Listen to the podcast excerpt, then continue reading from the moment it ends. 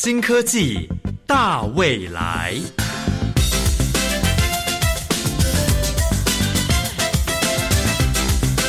科技的进步让你看得见未来，深入浅出的介绍让你听得懂科技。欢迎收听由谢若楠制作、吴一佳主持的《新科技大未来》。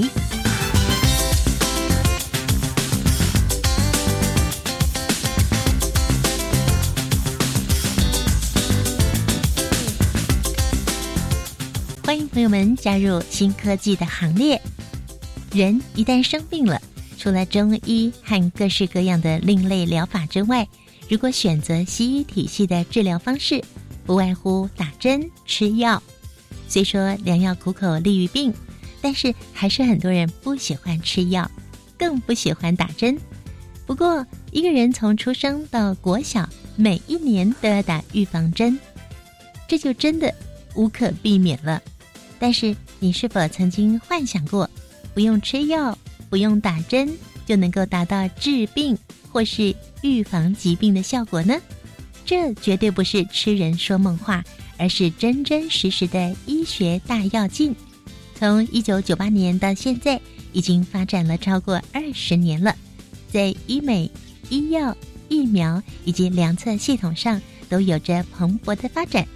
我国国家卫生研究院。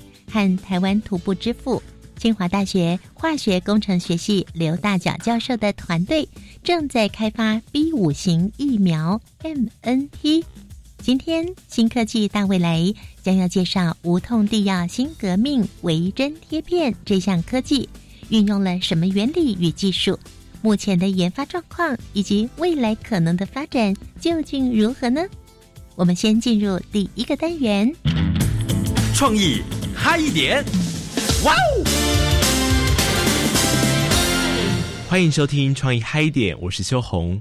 其实秋红最近身旁有不少的朋友因为感冒而到诊所治疗。我们在过去常看到媒体报道提到，第一线的医疗人员是相当辛苦的。究竟他们在工作的时候会遇到什么困难？又有哪些新科技发明可以协助医疗人员和病人呢？今天我们很开心邀请到在南部医学中心加护病房工作的杨燕如护理师来到节目中分享她的工作经验。病房的工作对有时候还蛮繁杂的，然后因为护理师就是病人的第一线的代言人啊。所以会诶，主要是病人跟医疗端沟通的这个部分。护理师还有一个很重要的工作，就是派药这个部分。其实我们知道，常常像我去年住院的时候，就会有护理师发口服药给我，然后还会有一些是像皮下注射的部分。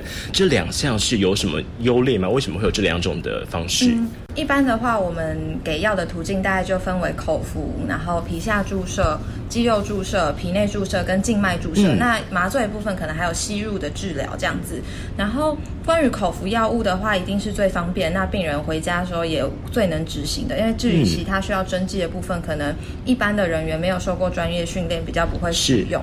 既然口服药物这么方便，那为什么有一些药物还是需要透过皮下注射的方式？没有办法使用口服的部分，因为这个人体的吸收反应、一些代谢的路径可能比较有关系。那也跟药物作用跟它的。效果有关系，这样。所以是口服药，其实进入人体会有一些酵素或是胃酸，可能会影响到吸收。对，类似就是体内人体分布药物动力学这个部分的差异性。嗯，那皮下注射是比较直接的，能够让病人吸收到这个药的疗效，这样。对，如果皮下的话，应该会比口服药物还要快，因为不需要经过肠胃道。那最快最快的部分，其实还是静脉注射。嗯，对。那听起来其实注射是比较方便，能将这个疗效发挥出来。但是其实有住过院，像修红，我去年不幸的因为一些疾病，所以住院。那那时候我记得印象很深刻，是住院的时候要先进行皮下注射，就是打点滴。但是因为我的静脉本身比较细，然后又比较深，所以我皮下注射注射了三次才有办法成功。哦，应该是血管比较深沉，然后比较细，比较难找。尤其人在生病的时候，或者是来到医院紧张，很多病人都。诶，血管就会突然不见，平常可能找得到，可是，在很紧张的时候，血管就会变得很沉，这样子。所以，呃，有时候护理人员在找的时候，也需要一点的技术跟经验的累积，才容易找得到。我自己那时候做一个病人，其实我会比较希望是不要去忍受那个疼痛，而且我被戳了三次，所以其实病人在关于皮下注射跟口服药这两种接受度的部分呢，诶，当然是口服药的接受度最好啊。如果可以吃口服药的病人，我们会。尽量让他有口有口服药这样子，就不会给针剂的部分。了解，就是病人还是比较喜欢口服这个部分。对。那其实蛮想询问的是，护理师，那在你在第一线从业的时候，有遇到哪一些像是因为皮下注射导致病人其实不太开心或不太容易执行的例子吗？有哎，就是因为在加护病房，有些呃老人家有失智症的问题。那他对疼痛的反应也非常的敏感，他身上有一些针或管路，他也没办法配合，会自行把它抽掉。那我们这时候又需要给他一些镇静的药物，让他能配合我们的治疗。那病人又很躁动的情形，其实针非常的难打上，也不肯吃药，都把药一直吐出来。这时候我们就很希望有个是可以快速给他药物，所以目前大部分是采用。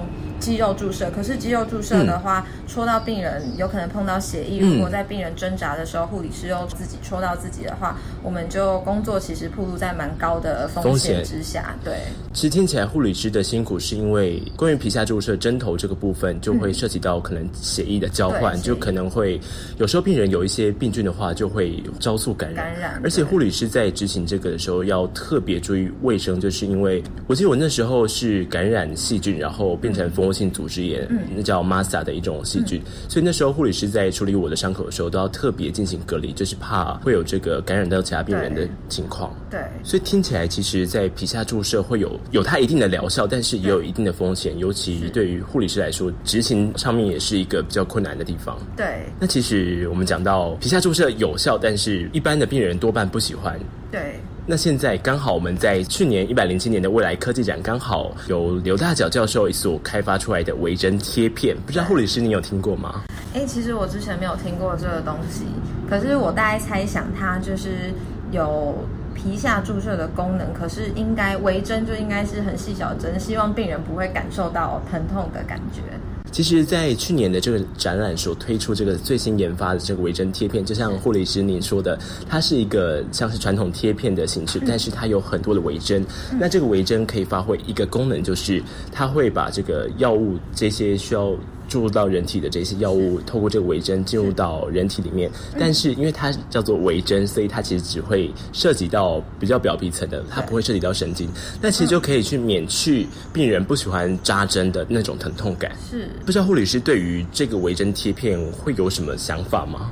嗯，我觉得临床护理人员应该最在意的是药物的效果，就是我们想要知道它这个微针贴片的效果跟我们传统注射比起来，它作用的时间长短啊，会不会有影响，或吸收的速率，或者是我们要给多少的浓度，可能在临床的医疗人员比较希望了解这个部分。对，那另外的话，如果能真的推行的话，对我们来说，我觉得应该是非常方便的。因为它不会让病人有疼痛感，所以好像比较起来，如果我自己是一个病人的话，其实我好像也会比较能够接受。接受，对，也希望病人就是能比较配合我们治疗这样子。如果病人能接受微针贴片的方式的话，他说不定也能不用住院那么长的时间。我们可以把药物改成贴片，他自己回家按时使用也可以。对，等于是病人的接受度会比较高，而且就是因为执行前，我们知道在医院要进行注射前会有一些。要做的程序，对，修红记得护理师那时候在帮我注射的时候，都会要先把空气给挤出来，这是为了避免哪一些？就是避免空气跑进人体血管里面。那最基本的还是无菌这个部分，完全做到没有细菌污染，不然进入到体内也很容易再发生细菌感染问题。尤其生病的人可能免疫功能比较差，所以在医院做任何侵入性治疗的时候，我们都是要求无菌技术。对。所以，其实，在传统的皮下注射虽然是比较有效，但其实它对于专业的要求还是有有一定的程度，而且会有一定的限制，像是环境关于无菌的部分。今天听众朋友自己回家要进行注射，其实不太容易是环境，而且还有关于静脉注射那一块。对，因为修红记得那时候被扎了三次，实在静脉实在太难找。那现在这个微针贴片听起来好像可以打破这个环境的限制，专业上执行上也可以自己来使用。这个微针贴片目前研发出来的，未来。有机会上市量产的话，您希望它能够起到什么样的功能或作用吗？嗯，如果能量产的话，我猜想应该最一开始会从一般的疫苗注射开始做起吧，因为这个是可能最普遍会用到这个。那如果能在临床使用的话，像是刚刚提到很关于很躁动的病人啊，我们需要立刻让他镇静止痛的话，希望能使用贴片就能够达到一样的效果。不仅病人能比较接受，对临床人员的话也会降低大大降低我们工作上的风险。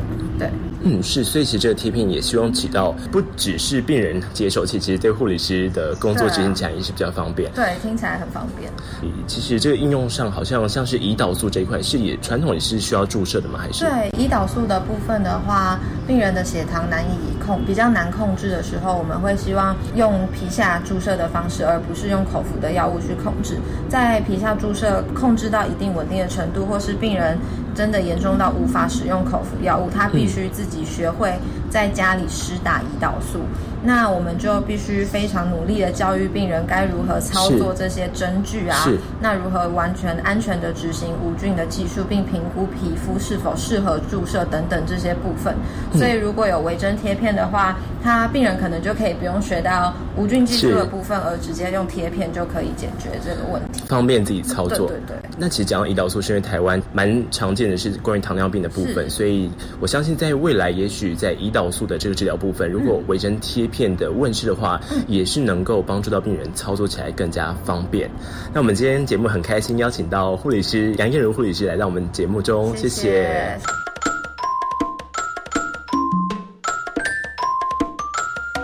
从杨燕如护理师的分享中，我们知道微针贴片的技术可以让护理师在执行注射治疗时，避免碰到病人的血液，也不会让病人感受到疼痛。关于微针贴片这项技术的其他特色，在未来还有什么创新的应用呢？在下段节目中，刘大脚教授会为各位听众朋友做更详细的介绍。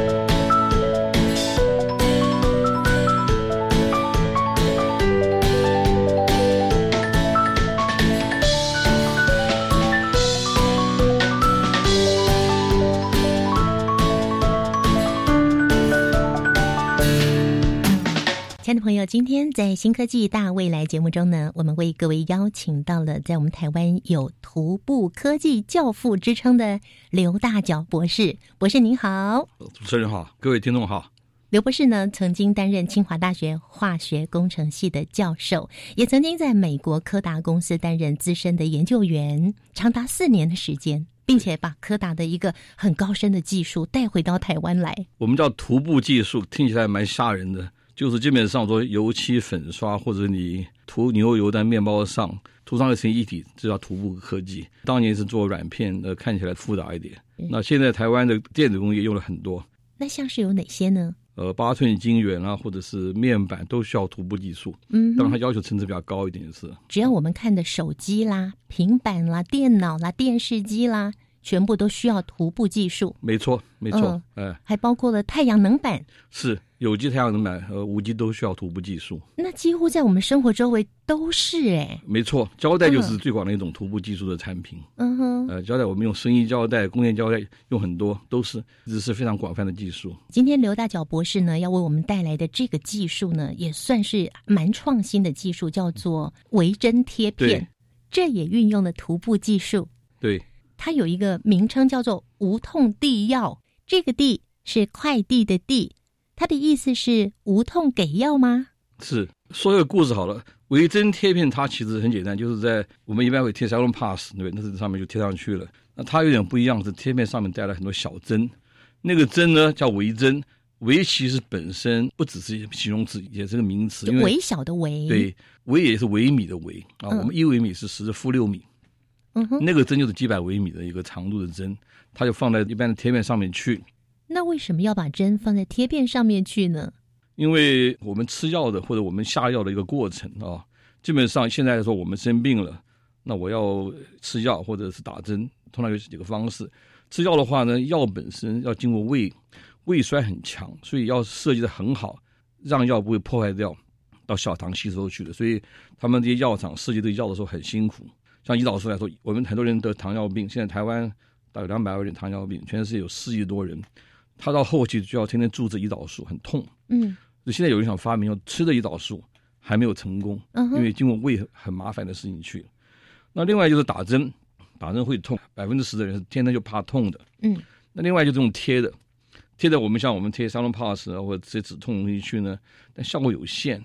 为什么有限呢？因为皮肤是有很多保护作用，它有拿阻力，嗯。药下不去，分子量大一点药下不去，所以后来有人发现呢，一九七零年发现，人们发现呢，人的表皮跟神经之间有零点一公分的距离，零零点一公分的距离。我们啊人的表皮，跟你我们的皮肤，对。那个表皮跟我们的神经有零0.1一公分公分的距离，大概就嗯。一千个微米啊、所以有人就想，如果我这个用个针穿过表皮，碰不到神经的话呢，表皮的阻力就没有了，但药容易下去。嗯这个想法到一九九八年呢，有个美国的教授突破了，他做了一个简单的实验啊，用细 silicon 做成一个小的针，带着药穿过皮肤去，发现效果很好，又不痛，这就是维针的来源。一九九八年，对对对，所以到现在大大概二十几年的时间对，去。二，十年了，嗯。对，所以很多人开始研究了，说我用不同的小的针哦，那比零点一公分窄一点的小的针，它就不会痛。嗯。那上面带了药，穿过皮肤以后看效果。那这个领域大概也发展了二十年左右哦。嗯学术界做了很多研究，论文很多，专利也很多，但是各位看到的很少，就是市面上不多哦。嗯，为什么呢？因为很难做。很难做，哎、为什么难做呢？因为那个技术呃门槛很高吗？你可以这样也没错，因为本身来说，我如果做一片有几百根针，它品质要很好，其实已经很难了。那我一天做一万片，我怎么量产？嗯品质规格很好，嗯那个针要很尖才能进入人体去。做几百根针的尖，它品质很一致，有它的一定的难处就是了。嗯哼哼，对，是，所以刚刚您提到的就是这个维针贴片，它跟传统药物传递的方式，包括口服的，还有皮下注射的，对，完全不一样的地方在于，它是经过皮肤的吸收，它是穿过角质层，穿过表皮层到表皮层跟真皮层之间去开始释放药物，但是又不会碰到神经，所以不会痛。对，嗯拿掉了表皮的阻力或者角质层阻力，但是又不会痛，所以它是无痛下药的有效方式。是维针贴片，这是我们今天要介绍的主角喽维。针贴片究竟是什么呢？要怎么解释它呢？它就是一个贴片上面呢，就是像一般有上面有很多小的针，嗯几百根针，对不对？我们一般来说，也许我一一平方公分一片里面有大概两百多根针，那个个针一平方公公分，小小的，有有将近快三百根针，一平方公分就有三百根的针呐、对，就像很像个小山丘一样在站起来，站在那个它的底层上面去。那就怎么把它做出来是一个困难的事情去啊！我也许花三天做一片没有问题，嗯那学术界的老师呢，他就写论文，他只要三四天做一片出来，分析结果，写个论文没有问题。但是我如果要量产，我不可能三天做一片嘛，我们那个客户需要很多，也许一天一万片都不一定，对。那变成一个它的难处了。现在知道什么是微针贴片了，那它的功用还有特色是什么呢？它就是一个最主要无痛啊，然后穿过皮肤下去，所以药本身就跟打针一样，打针只是说你皮下注射射的稍微深一点点啊，它的就是说比皮下注射呢更浅一点，在表皮真皮之间不会碰到神经。不会不会痛。嗯那药在那边溶解以后呢，药就经过渗透，然后到血管去吸收，嗯，大概这个功能就这样子。嗯哼，是，所以听众朋友一定很好奇，这我们以前没听过耶。这样的一个技术的发展，您刚说从一九九八年开始，呃，九八年建立这个技术的教授现在还在，也很活跃啊。他们就刚开始是用，好比说不锈钢啦，用细做这种材料进入人体去做实验。那不是硬硬的吗？对，没错，又怕它断掉。嗯所以后来有人就想，哎，我们是不是换个材料做啊？那有的人说，我的针要是空心的还是实心的？嗯还是先把针做好，外面涂的药呢？有很多想法做这些事情去。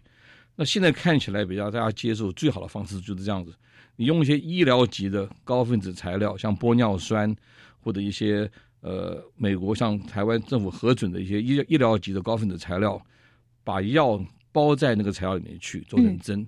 换言之，药是含在针尖里面去的，嗯，这样进入以后呢，药就在人体溶解掉了。这是一个现在最新的一个做针的技术。然后连针也溶解掉吗？，对，哦，它那个针就是主要玻尿酸，玻尿酸是人体能产生一种一种一种材料，对不对？嗯玻尿酸在美容上用了很多，那做针也是一个好的材料。嗯它如果说呃需要调整的话，我们可以加其他的一些糖类或其他的一些材料。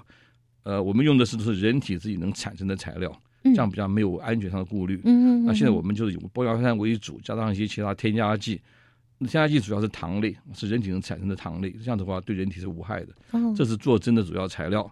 然后你可以把你的，好比说有效成分放进来，胰岛素啊或者什么呃止痛药放进来，跟它混在一起去做成针，就有效果了。那这个微针贴片的技术从一九九八年被开发出来到现在，它被运用在哪些层面上呢？现在微针一般来说有四个领域可以应用啊。第一个医美啊，现在可能市面上的产品就医美，那比较简单一点。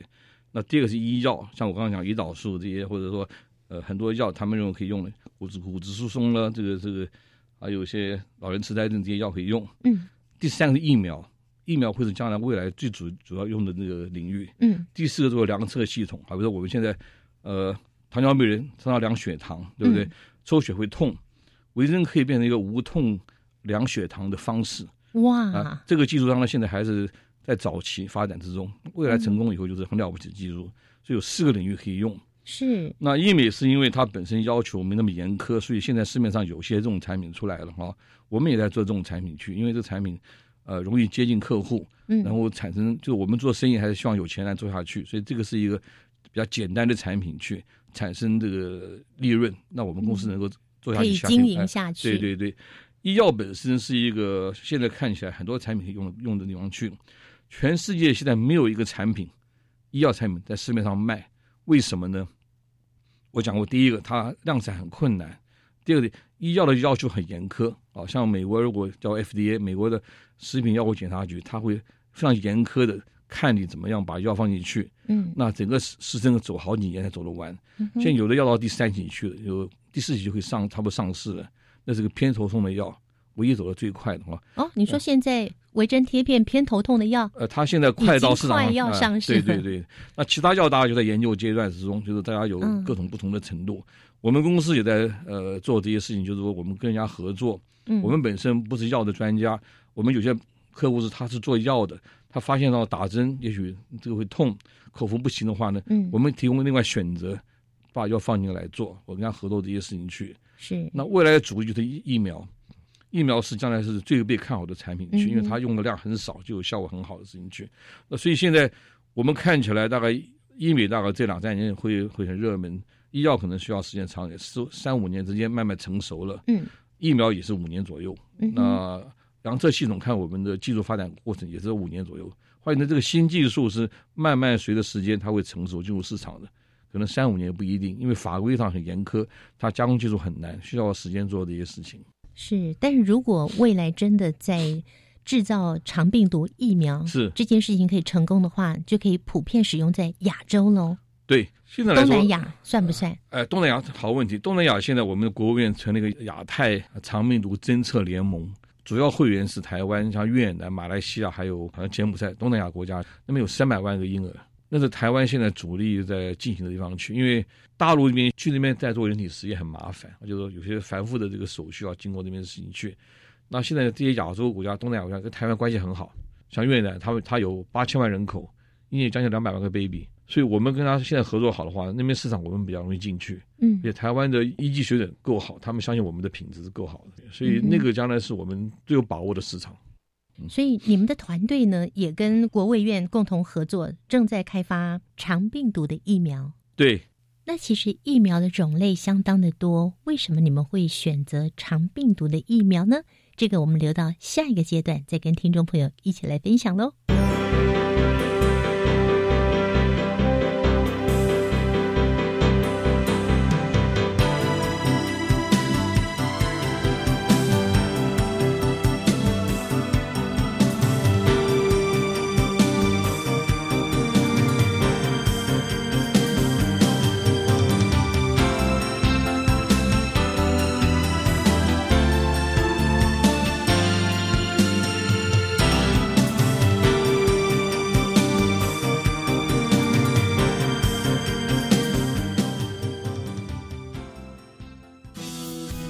生啊，我吃药啊了后，全身起红疹，吹破还个发烧，那哈呢？食药期间有起疹、吹破、脑疼、目睭红、发烧，都有可能是药物过敏哦。正当使用合法药物，造成严重药物过敏住院，可向药害救济基金会咨询：零二二三五八四零九七。以上广告由卫生福利部食品药物管理署提供。大家好，我是台南市私立日光幼儿园的准公共幼儿园。对于我这个七年级生来说，会很希望给孩子的成长，或者是在家长的支持上给更多的回馈。但在现今的现况下呢，有很多的困境，不论是少子化，或者是父母在双薪上的压力，所以非常感谢政府呢有落实教保服务的政策，那提供家长非常平价。跟优质的教保服务，那健全这个幼照体系，所以我们日光幼儿园为了响应政府的政策，那善尽教育的社会责任，所以我们第一时间呢就加入了准公共的教保服务，那希望共同营造友善的教保服务而努力。准公共幼儿园优质评价，让你托育的好，负担得起。以上广告由教育部提供。加外加外，阿玛波拉，扎根格玛西卡斯达斯，迪加古拉布古列列。大家好，我是来自台东的胡代明，这里是教育电台。那罗哇那咿呀那呀哦哎呀，那是你呀鲁玛的呀恩哦，朋友们就爱教育电台。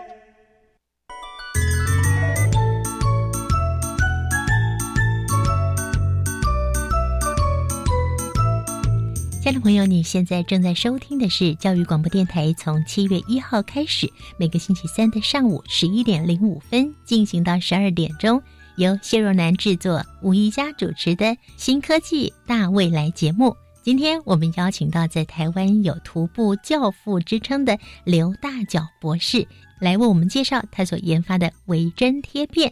在上个阶段，刘博士跟我们介绍，已经跟国卫院共同在开发。微针贴片的肠病毒疫苗了，那我很好奇啊，疫苗的种类这么多，为什么选择肠病毒疫苗呢？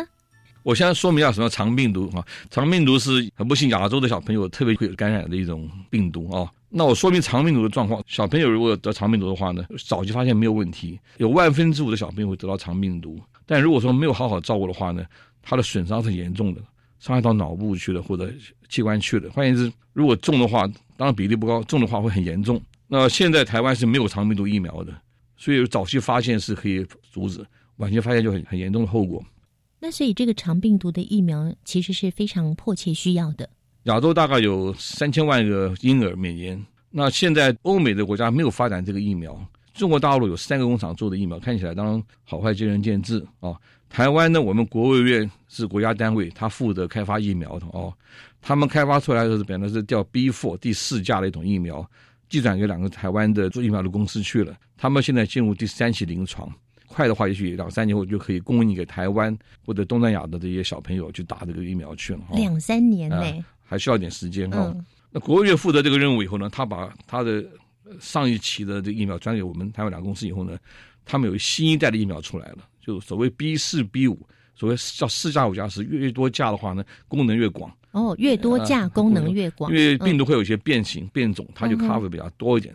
那这个东西现在跟我们合作，我们申请现在科学园区的计划，希望政府可以给我们补助的话呢，做下去。那这种微针贴片的疫苗跟我们传统口服的啦，或是打针的那样的疫苗相比较之下，有什么优点呢？那这个好处是这样子。疫苗本身，他们经过很多动物实验发现到哦，我们这个微针贴片是放贴进去在人体的表面下面一点点，那么有丰富的免疫细胞会产生免疫反应。从动物实验充分的证明了，用我们这个微针贴片用的疫苗本身来说的话呢，用量比注射少很多很多，少到百分之八十跟九十。哇！疫苗都很贵，大量的省疫苗费用呢？疫苗非常贵，所以你如果说你把它省材料的话呢，等于说普及大众，价格降低了。所以疫苗不只是用病毒，我们这个病毒是我们现在开发过程中，我们有可能成功的疫苗，我们大概有一定的成果了哦。呃，下面该做的就是动物实验，动物实验做完就是说进入人体测试，就有过程这样子。那维珍贴片除了做成疫苗可以预防一些病毒性的感染之外，它还有其他什么样的用途呢？那疫苗事实上不止用在病毒，像很多像我们举例说明一下，癌症现在很多发展疫苗来控制癌症，还有像子宫颈癌了很多癌症现在发展疫苗来控制它。陈建仁副总统讲过啊，台湾的疫苗自给率都有百分之八，那欧美或者日本哎非常低，嗯，所以疫苗应该是国家发展一个重点。疫苗很难做，那现在国务院本身负的这个责任开发疫苗，那我们跟他配合以后呢，假设我们这个技术成熟，有什么好处？呃，大家记得二零零三年 SARS 来的时候很可怕。二零零三年的时候，对不对？如果你说我现在想去打疫苗，我去医院去打，可能会怎么样？交互感染。对。就换言之，那个东西会很麻烦的事情去。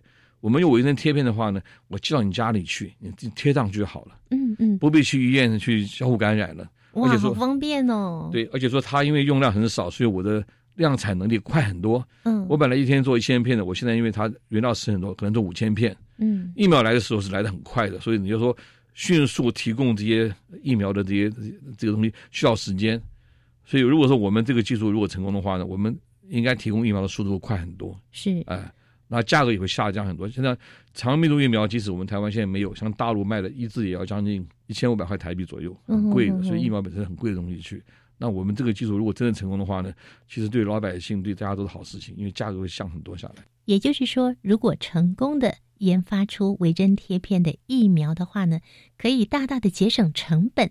所以在施打疫苗的时候，如果是要自费的话呢，费用也是比较低廉。那如果是健保局要买单的话呢，就会节省国家的公帑喽。刚刚刘博士很谦虚的说，如果成功，其实我相信很多听众朋友跟我一样，非常的期待哦，赶快成功吧。现在到底是进行到什么样的阶段了呢？疫苗当然，全世界欧美国家也在看好这个题目去。像美国人就做那个流感流感疫苗啊，他们这个第一期人就已经成功了。我们现在做的产品有几个特性：第一，我要把疫苗放到针里面去，那是不是能做这个针出来的含疫苗的针呢？它本身的量够，它的强度够强，溶解的快，就是本身要做一些 study 啊，做一些研究这些事情去。这边我们大概成功了。嗯。那我们下面可能要开始做，就是做动物实验。我们不可能开始做人的实验。那动物实验要证明它动物实验看药怎么下去了，是不是有效的吸收呢？会不会丧失掉它的活性呢？或者它的还有这些东西做出来的保存的安定性、敏感性，要做很多一般医学的测试。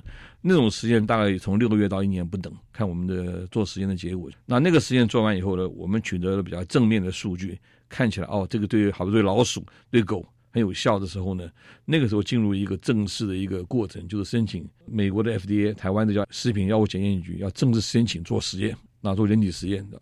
那个人体实验本身就是一个蛮贵的一个一个一个过程了哦。你要先找健康人做实验，证明他无害，然后找几十个病人做，然后有效再把人数扩大。是那个过程大概三五年差不多。但是他如果出来以后呢，这个就是产生的效果是很大的效果。好，刚才呢，刘博士讲到说。维生贴片广泛的使用在医美、还有医药、还有疫苗以及量测，在量测这个部分，给我们再说明一下。好，我们常常需要知道，呃，像我们常常抽血，目的干什么？要知道你的人体的很多成分，好比说你的呃血糖值了，或者是胆固醇，很多东西都需要知道这些资料去。当然，抽血是一个会痛的事情，去有些人不想做，尤其糖尿病人如果到后期的话，他必须天天量血糖。那是很痛苦的事情，去天天砸手指很痛苦的事情去。所以现在有人想到，是不是不要用这个天天砸针的方法量血糖？举例来说明一下，很多技术在开发之中，有的就是说量眼泪，有的就是量手汗，说量这个血，然后反推回去血糖值，看起来误差蛮大的。那现在看起来有个可行性是，我们就是我也不碰到神经，我量组织液，组织液如果在不靠近那个神经地方，它在上层的话呢？组织液的话，它本身也有含血糖，它可能跟血管中的血糖有有一定的关系是，这个逻辑看起来是对的。那台湾好几家电子大厂也去投资在做这方面研究，就是说他用一些侦测系统去量这个血糖值，皮下血糖而不是血管的血糖值。我们自己也开发这个技术，我们也想了很久怎么做技术去。我微针可以作为一个载具，把体液拿出来，不痛的拿体液出来，那分析体系里面的这些成分，血糖或者这些或者是金属这种元素的成分去。那它怎么拿出来呢？这是我们现在想的技术。因为我知道那个微针的那个针可以把药带进去。对。那现在要把它拿出来。呃，我们在申请专业中，我只想一个概念好了。我我的微针可以靠不同的结构让液体被带出来。哦。结构的变化有。这是商业机密。那这个是很有趣的技术。我现在跟几个教授在合作开发的事情去啊。嗯。那现在市面上有的技术就是说，我想过，比如说。它微针上面涂上一些酵素，微针救原体有酵素会跟组织液里面的血糖反应，然后就量出来它的这个情形以后呢，靠大数据反推一下人体里面的血糖浓度。现在很多大厂这样做的，那这样有些问题是这样，因为这上面涂了酵素以后呢，你本身用人体以后有些复杂性，所以要经过这个核准时间还比较长。我们想，我们想要比较简单的办法做。那还需要时间做了，但是量测系统，尤其在血糖或者人体组织的量数，这个是一个非常大的一个有趣的领域。我们就是说，微针本身因为它不痛啊，是它的好处上，但是我可以微针进入表皮真层的上方，真皮层上方是没有神经的。嗯，我去那边取出体液出来以后呢，体液当量很少就够了，从体液里面分析出来人体的一些元素或者一些必要制造的资讯啊，比如说血糖。嗯，但是那是皮下的组织液的血糖值。跟血液血管中的血糖值不见得一样，嗯，所以他那时候要靠病人先建立一些资料库，然后这样做就省事多了。因为糖尿病病人最怕就是血糖高低不不稳，所以那个时候作为一个简单的测试方法是很有效的。是，所以我们贴在皮肤上的时候，那块微针贴片它会显示什么呢？你要做也可以，就说也有人这样想问题，好比说就像你刚刚讲问题，其实对的，好比说酸碱值好了，嗯，你刚刚的概念可以成立。酸碱值我们以前小时候做实验，石瑞试纸不会酸碱会变色吗？嗯。这样听上去放试剂也可以，这样做也可以。其实这也是一个 good idea，只是说那个是给你一个定性的指标啊，我会知道啊，我现在太酸太碱这些事情去。那如果要精密分析，还是要拿出来做一点分析，就是这样的。你那个东西是初步的大概测试可以办到的事情去。如果说我想知道我血糖高低，很简单一个事情，这简单。那现在这也是也是方法之一。那我们会把它拿出来以后，放到一个小的一个检验盒去，嗯，一个检验盒，就像现在我们也是要在手指头扎一个洞，然后取出血来，对对对，然后在一个一个检验盒里面，对对对，去测你的血糖，是一样的道理。只是我现在不要扎血了，好痛啊！对对对，没错，嗯，概念差不多，就是不痛。嗯，哎，这样的微针贴片呐，它的保存期限、保存的方法，对，哦，保存的环境，对，是不是也有它的限定呢？呃，没错。因为微针排到它本身，它基本上大部分是水溶性的啊，就溶在水里面去。你皮肤下面有很多水嘛，所以它会在人体就溶解掉了。换言之，你储藏必须很干燥，那个不能有水分让我们密封啊。大概是半年到一年之间，它就是我们的现在定有效期保保保存期啊。当然看你的时间怎么保存法。好在它是固体形态，所以他们事实上像非洲将来可能很多维珍贴片的疫苗是到非洲去。它运输比较方便，它就是固体贴好一片片的，不是一体去啊。我再说一件事情，比尔盖茨他成立基金会，让我知道做善行善的事情去。他下面有个组织叫 P P A T H P A T P A T 专门研究微针的，大量的就供给想供给非洲、亚洲这种看起来比较第三世界的国家去。他跟台湾国务院有合作，他说你们如果有这些东西的话呢，他们现在只负责量测或建立一个规范，但他不会生产。他说过，他说如果将来他们需要的话，他们需要两千万剂的疫苗提供给非洲或者亚洲就第三世界国家，他已经有这个期待，只是我们现在还有点时间才做出来，就是。嗯，对，感觉好有未来哦。刚开始呢，可能听众朋友会看到网络上有一些行销的短片呐、广告啦，会认为说，哎哎，这个微针贴片，哎，就是来美容用的，但是。透过了刘大脚博士今天非常精辟的解说，让我们知道，它其实不是只有这样子而已。它未来呢，还可以成为救世济人的，因为它未来研发成疫苗的话，这是指日可待的。听众朋友一定非常好奇，像这样的技术啊，那它是运用什么样的原理哦？它怎么做到的？像您刚说，把疫苗放到针里面去，对，在这个微针贴片里面。运用了您的所学这些专业里面的哪一个部分呢？我说明一下好了，我是化工系毕业的哈，所以我学是化工。化工基本上就四个字嘛，化学加上工程，对不对？那我在美国做事的时候，我就做那软片，所以基本上软片做就需要设计一些机器，叫模具，把软片做出来啊。所以我大概机械略知一二，也懂些化学，这是我的背景。伪真贴片怎么做呢？就是这样子，它基本上有几个过程，先要做个膜出来，那金属膜。金属膜就像你可以想象印度的钉床一样，它很多尖尖的针，就是我针的形状，它是做金属膜做出来的。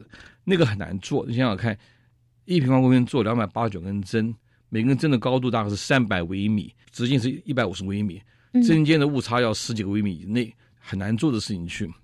那个东西呢，我们做了很久啊，一直也呃试过三 D 列印或者石刻，后来我们找到台湾某一家厂商，台湾的精密加工能力是很强的。他把它做出来了，我们磨练了很久，损失惨重，都做出 东西做出来了。你做了两百根针，如果做一百一百五十根的时候，后面断掉了，等于那一片就报废了。嗯，所以一直要磨练出来了。好，那台湾本身我们做出来的技术，这样子花了多久时间？快两年哦。哇，快两年。本来我们用其他技术都不成功，那这个技术成功了。那成功以后，我们做一片金属模式，它是它是凸出来的针，我们叫公膜。我们上面再把它灌浆灌一次。复制一片是母膜，就是空心的冻在下面去去，这边凸出来对不对？我上面涂上去一层东西去，一个叫我们的含细的材料，嗯，呃，然后把它剥下来，剥膜以后呢，它变成空心在变空心的东西在下面了，叫母膜。这母膜是一个叫做表面能比较低的材料，好脱模的材料。嗯，就像我们那个东西就是用细化合物做的，就像我们用的那个洗发精一样，滑滑的，很容易脱下来，把这脱模好做进去。那要母膜以后呢，然后再我把我针里面的重要成分配成液液体灌进去烘干，也许我针有两段、三段的针灌进去烘干以后，再灌进去烘干好几次手续，做出来一根针。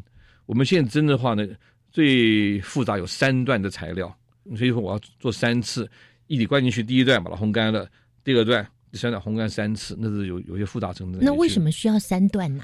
第一个就是说。还是我们疫苗，疫苗很贵，对不对？我针里面只能放到前面就够了，放后面去浪费掉了。嗯，所以我必须把针的药放到下面去，然后怕它跑来跑去。第二点把它封起来，不让它跑来跑去。第三代提供它强度，它有它的功能性的啊。那现在因为针尖最先进入人体去，所有的好的成分在针尖部分。都在针尖。对对对，嗯，哎，所以它的有一定的复杂程度，大概有六大步骤了，但每个步骤有大概四五个小步骤，合在一起有四五十个步骤。啊，我们当然有点难度。台积电可能五百个步骤，我们是五十个步骤啊，所以我们每个步骤它的良率要很好，才能得到好产品去。所以那个我们大概也搞了快十年吧，快十年的时间。是是是，嗯，因为那个练功很辛苦，虽然多号，因为很多是小地方。像我做的不好话，我脱模脱不干净，嗯，呃，残留物在上面就不行，或者我针都歪掉了，剥膜不好剥，很多小地方但那花花时间搞。什么样的粘度的液体它可以填膜啊？你想那么小的洞，液体进去要把空气赶出来，那个洞有多小呢？我们形容一下，比头发发丝还要小。它的最尖地方是大概只有十个微米，头发大概一百个微米。针头不尖的话下不去的，钝钝的头不好下，所以你个东西在里面空气怎么把它排掉？几百个洞里面都是空气。一体进去把空气把它取换掉，这样来做才是实心针，不能做空心针出来，嗯有它难度的。嗯，那柳博士这样的一个微针贴片在使用上呢，也跟听众朋友介绍一下。好，通常我们建议是，如果说贴在那部位上，先洗把它洗干净啊，一般清洗就可以了哈。那贴上去以后呢，大概三十分钟拿掉以后呢，事实上那个时候皮肤会有些小洞。三十分钟，拿掉三十分钟，小洞本身需要大概四十五分钟到一小时，它就合在一起。有的情形像他们医美为了效果更好呢，就是说小洞还没合在一起后，涂上一个精华液，那么有些防止过敏啊，或者有些其他好的成分下去啊。我们的经验是做过实验，基本上说呃过敏的人很少，就是即使不用精华液的话呢，有些人可能第一天红一下，但通常没有任何有严重的过敏反应，没有那污染性也很少，所以换言之，只要你刚开始的时候呢洗干净。用完就没有问题了。就说你不能皮肤脏的时候贴上去，那那那脏东西会进入那个人体里面去，一定要洗干净就好了。是，那万一我在使用的时候呢，我就睡着了，睡到隔天了，八个小时去了，怎么办呢？没有影响，因为针的本身的整个的尖端跟背层都是医医疗级的材料，很干净，所以不会造成你的污染的或者是红肿这些事情去，因为它它都是我们都会做过消毒这种事情，它本身呃就不会造成你的这个不舒服的地方去啊。好，刘博士有一个问题，可能听众朋友也非常好奇，就是你们所使用的这个维针贴片的那个材料啊，你们有没有特别注意，对于环境不会造成负担跟污染的呢？哦，是这个当然是关键问题啊。我们这全部是水溶性的材料，没有。有机溶剂，而且我们用的都是至少是医疗级的干净的材料，才能进入人体嘛，哈。那进入人体部分，大概就是玻尿酸这些好的材料，就后面是一些美国核准的能够进入人体的这种高分子材料，都是水溶性的，所以没有污染问题。今天呢，透过了刘大脚博士的介绍，让我们认识维针贴片将成为未来用药的新选项，它可以用在美容、检测还有疫苗上。感觉起来啊，我们未来的生活会因为它而减少更多的痛苦哦。那它的后续发展以及对未来的影响又是什么呢？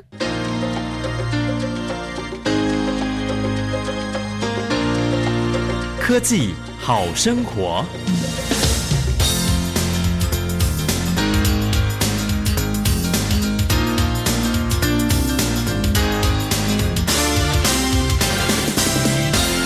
亲爱的朋友，今天在新科技大未来的节目中呢，我们邀请到了刘大脚博士，他为我们带来无痛地药新革命——维针贴片。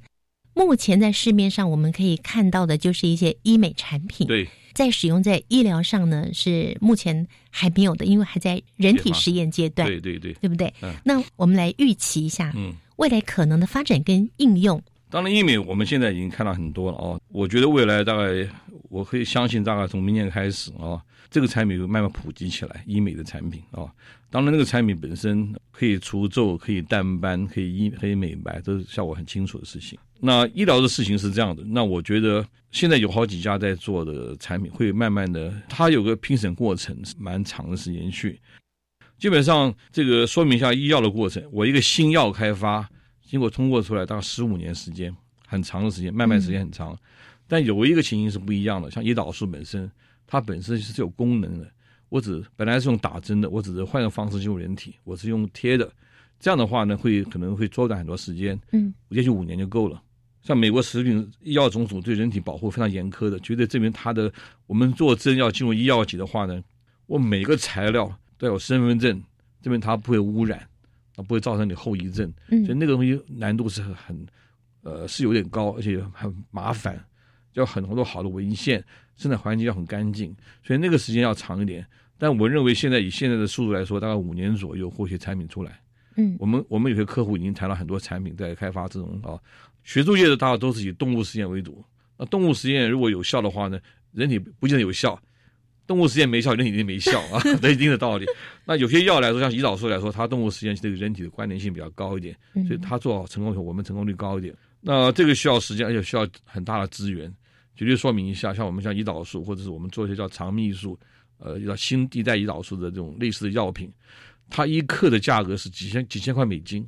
一克的价格几千块美金呐！我做实验来说，我需要大概也许一年要花我一千万的这种材料费。哇！我们新公司当然需要时间才能够累积这么多资本做这些事情去啊。对，我也不可能一下子做二十种药，所以我们公司就是说选几种可以跟我们配合的厂商，那慢慢做上去。我大概只能做三到四种，慢慢做成功了啊。那当然世界大厂都在看这个题目，现在看起来就是也许大家表面上是安静，实际上大家都暗中在较劲啊。也许爆出来一个，其他就爆出来了啊。那疫苗当然我讲过，疫苗现在我们台湾只有国务院在做这些事情，他做长病毒七十一。也有公司想过做登革热啊，或者说其他疫苗，还有一些公司我知道在开发癌症的疫苗。台湾，但那个都需要时间，所以医疗体系的所有的资源怎么分配，有没有足够的经费开发这些事情很关键啊。台湾人才是够的，只是说像开发药来说的话呢，FDA 有四期，第一期大概花三千万，第二期大概一亿，第三期是十亿。这一定要国家来协助吧？是是，嗯，台湾现在药厂都是小药厂，没有大药厂，大家都很辛苦。哦，说某个情形对政府来说，那我最近问过政府一些相关人士，他们也知道这问题。现在我们的药厂就是说，好，我开发到第二期就把它卖给国外大厂去了。我们如果看报纸，就是说这个药就取得一个药证，全已经卖出去了。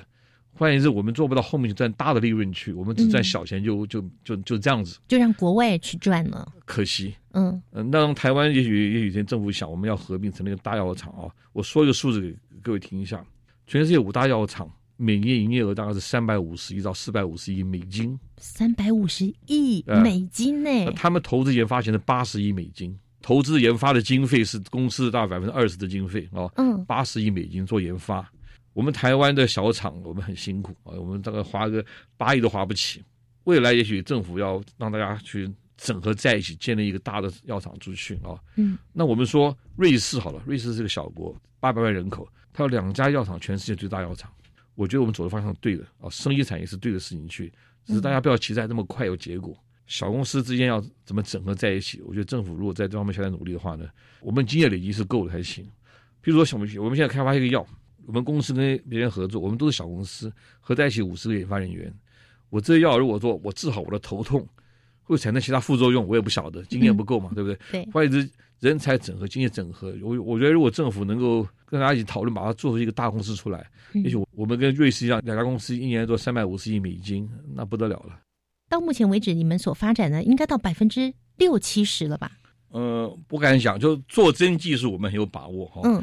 但是我们必须跟药厂或者疫苗的这个合作，进入人体以后，他们需要很多测试啊，或者说那那个测试就是需要时间啊。嗯。我想我们做针技术应该是很有把握。我们怎么做针？药厂跟我们合作以后呢？当然，我个人还还还算乐观了，因为从动物实验看起来效果不错。那个东西如果一两年后我们再回头看，我们如果那个时候。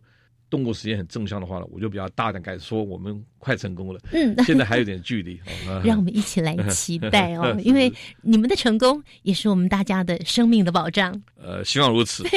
呃，糖尿病是一个全世界有四亿多人得的一个疾病，我哥哥姐都有，我可能将来也有。我我是老幺嘛，所以我想那个对我来说，其实不只是一个做生意，而是一个我觉得我想做的事情。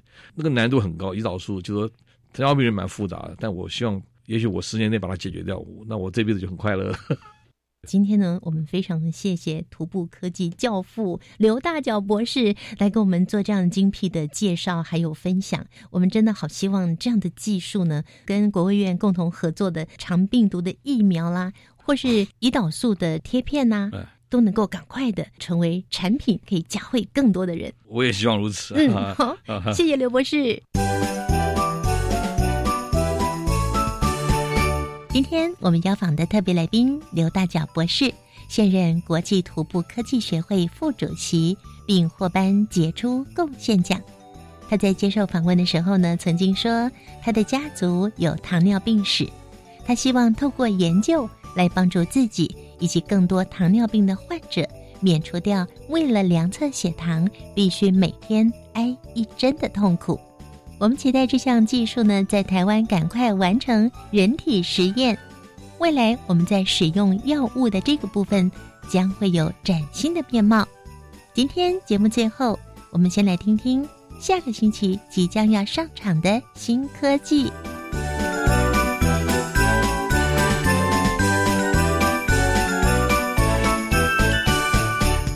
OLED 它是一个平面光，它是人类发明的光源里面第一个平面光。也就是说，你就不管是左上、右上、左下、右下是均衡的，它的那个瞳孔就不用一直忙着在调整，我们的睫状肌就不会那么累。好，那如果把蓝光滤掉的时候呢？因为那个一颗蓝光造成视网膜产生发炎的速率是橘光的一万倍，所以才会有一一句很有名的话，很多人都在引用。他说：“光像什么？”光想要，过多成毒，但是适量可以救命，可以让我们身体很健康。